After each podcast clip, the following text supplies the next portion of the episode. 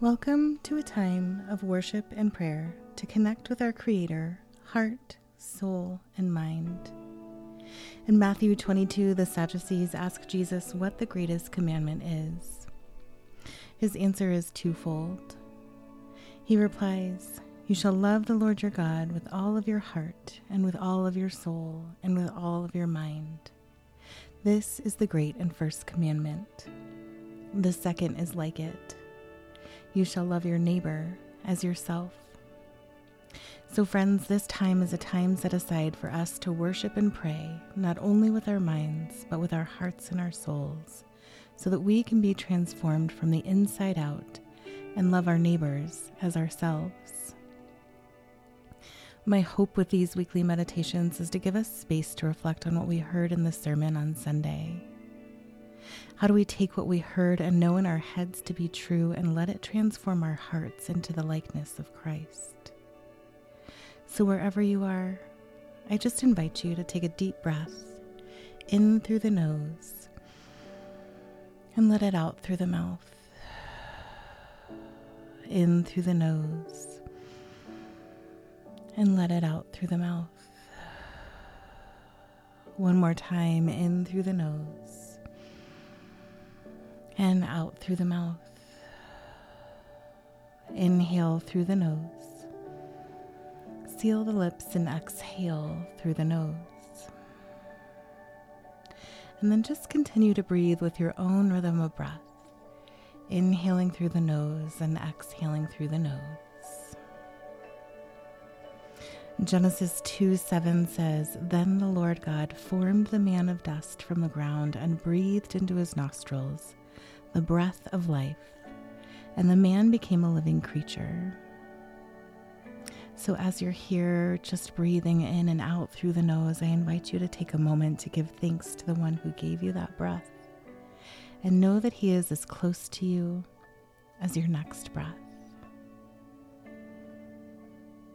As you're here, just to begin to notice what your breath is like. Where do you feel your breath in your body? Can you begin to notice the pace of your breath? Maybe even the quality or the temperature of your breath. As you breathe in, is your breath high up in your chest, or can you begin to let it come all the way down to the bottom of your belly? Letting your ribs expand, let your belly expand with the breath in. And then with the breath out, just imagine that you're emptying a balloon, releasing that stale air that no longer serves you, making room for fresh, life giving oxygen. And then just begin to let each breath become a little longer and a little slower than the last. The more that I learn about the breath and the calming effects it has on our nervous system, the more I am amazed at God's design. Of course, He designed us to be calmed by breathing in His breath of life.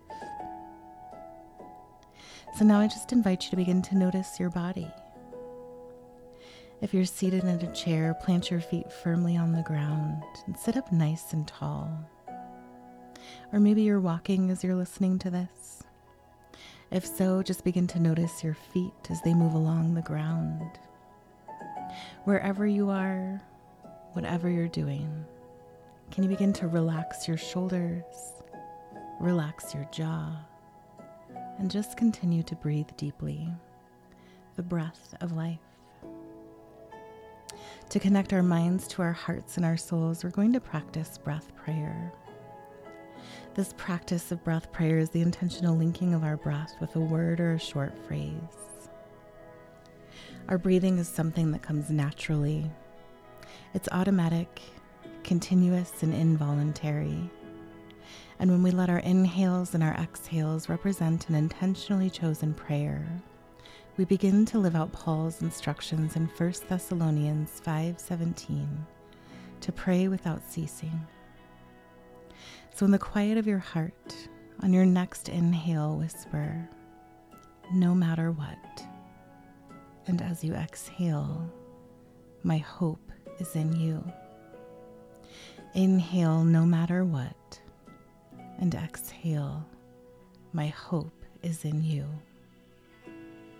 Take a moment to just breathe and pray it out with your own rhythm of breath. Inhaling no matter what, and exhaling, my hope is in you.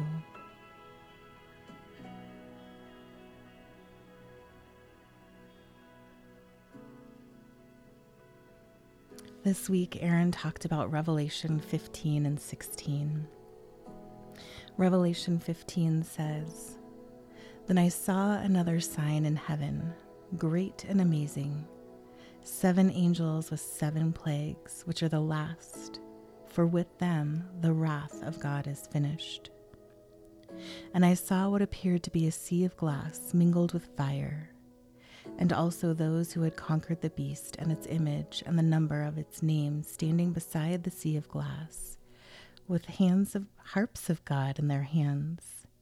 And they sing the song of Moses, the servant of God, and the song of the Lamb, saying, Great and amazing are your deeds, O Lord God the Mighty.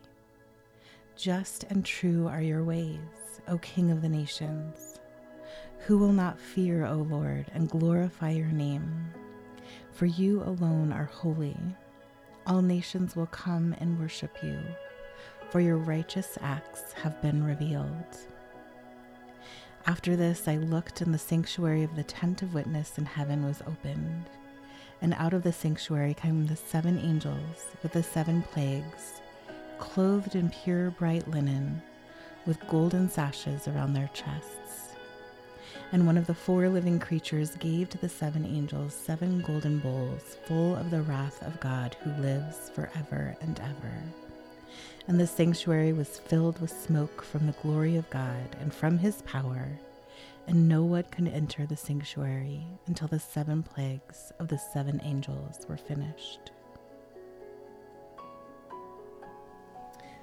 What I want to focus on today is Aaron's statement after reading this passage of scripture.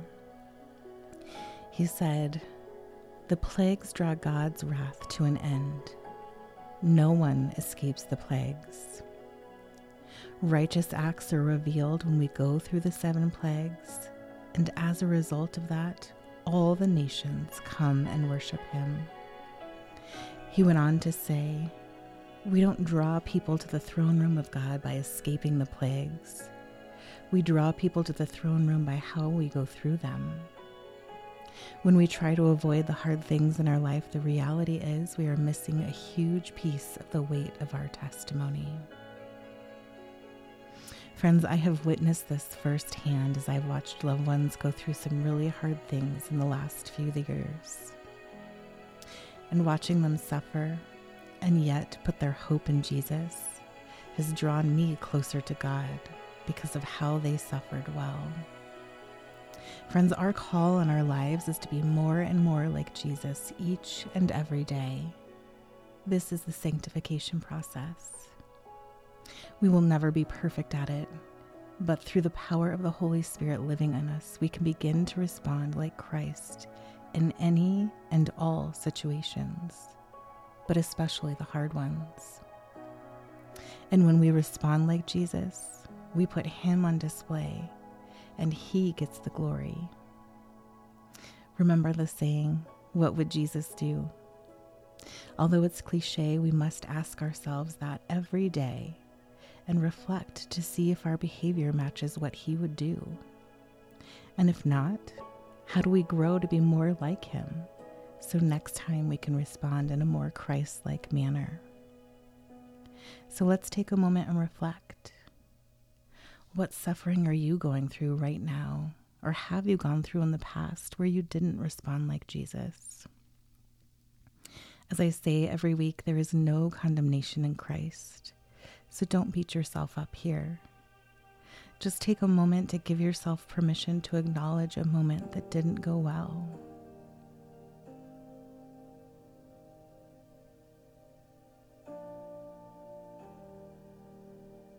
So now I just invite you to take that moment and lay it at the feet of Jesus, giving it to Him.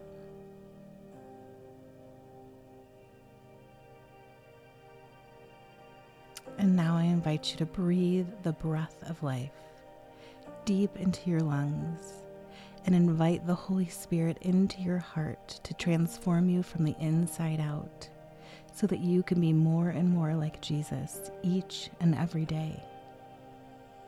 Take a moment to remind yourself that whatever suffering you are facing right now, God is not calling you out of it. He is calling you through it so that you can put Him on display. And remember that He is always right there with you, each and every step of the way, inviting you to trust Him through the process. And on the other side of that, your faith will be strengthened, and someone else who is watching will be inspired to know more about Jesus because of how you walked through the fire with Jesus as your guide.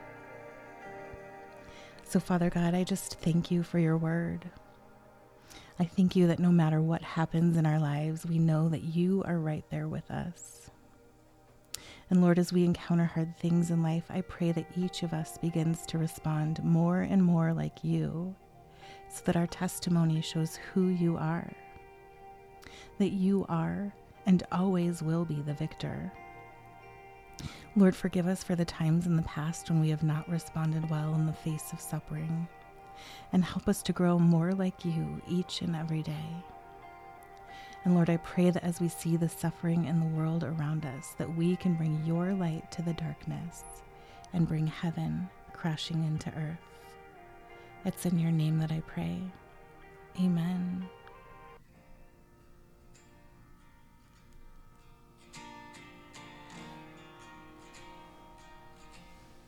Christ is my first.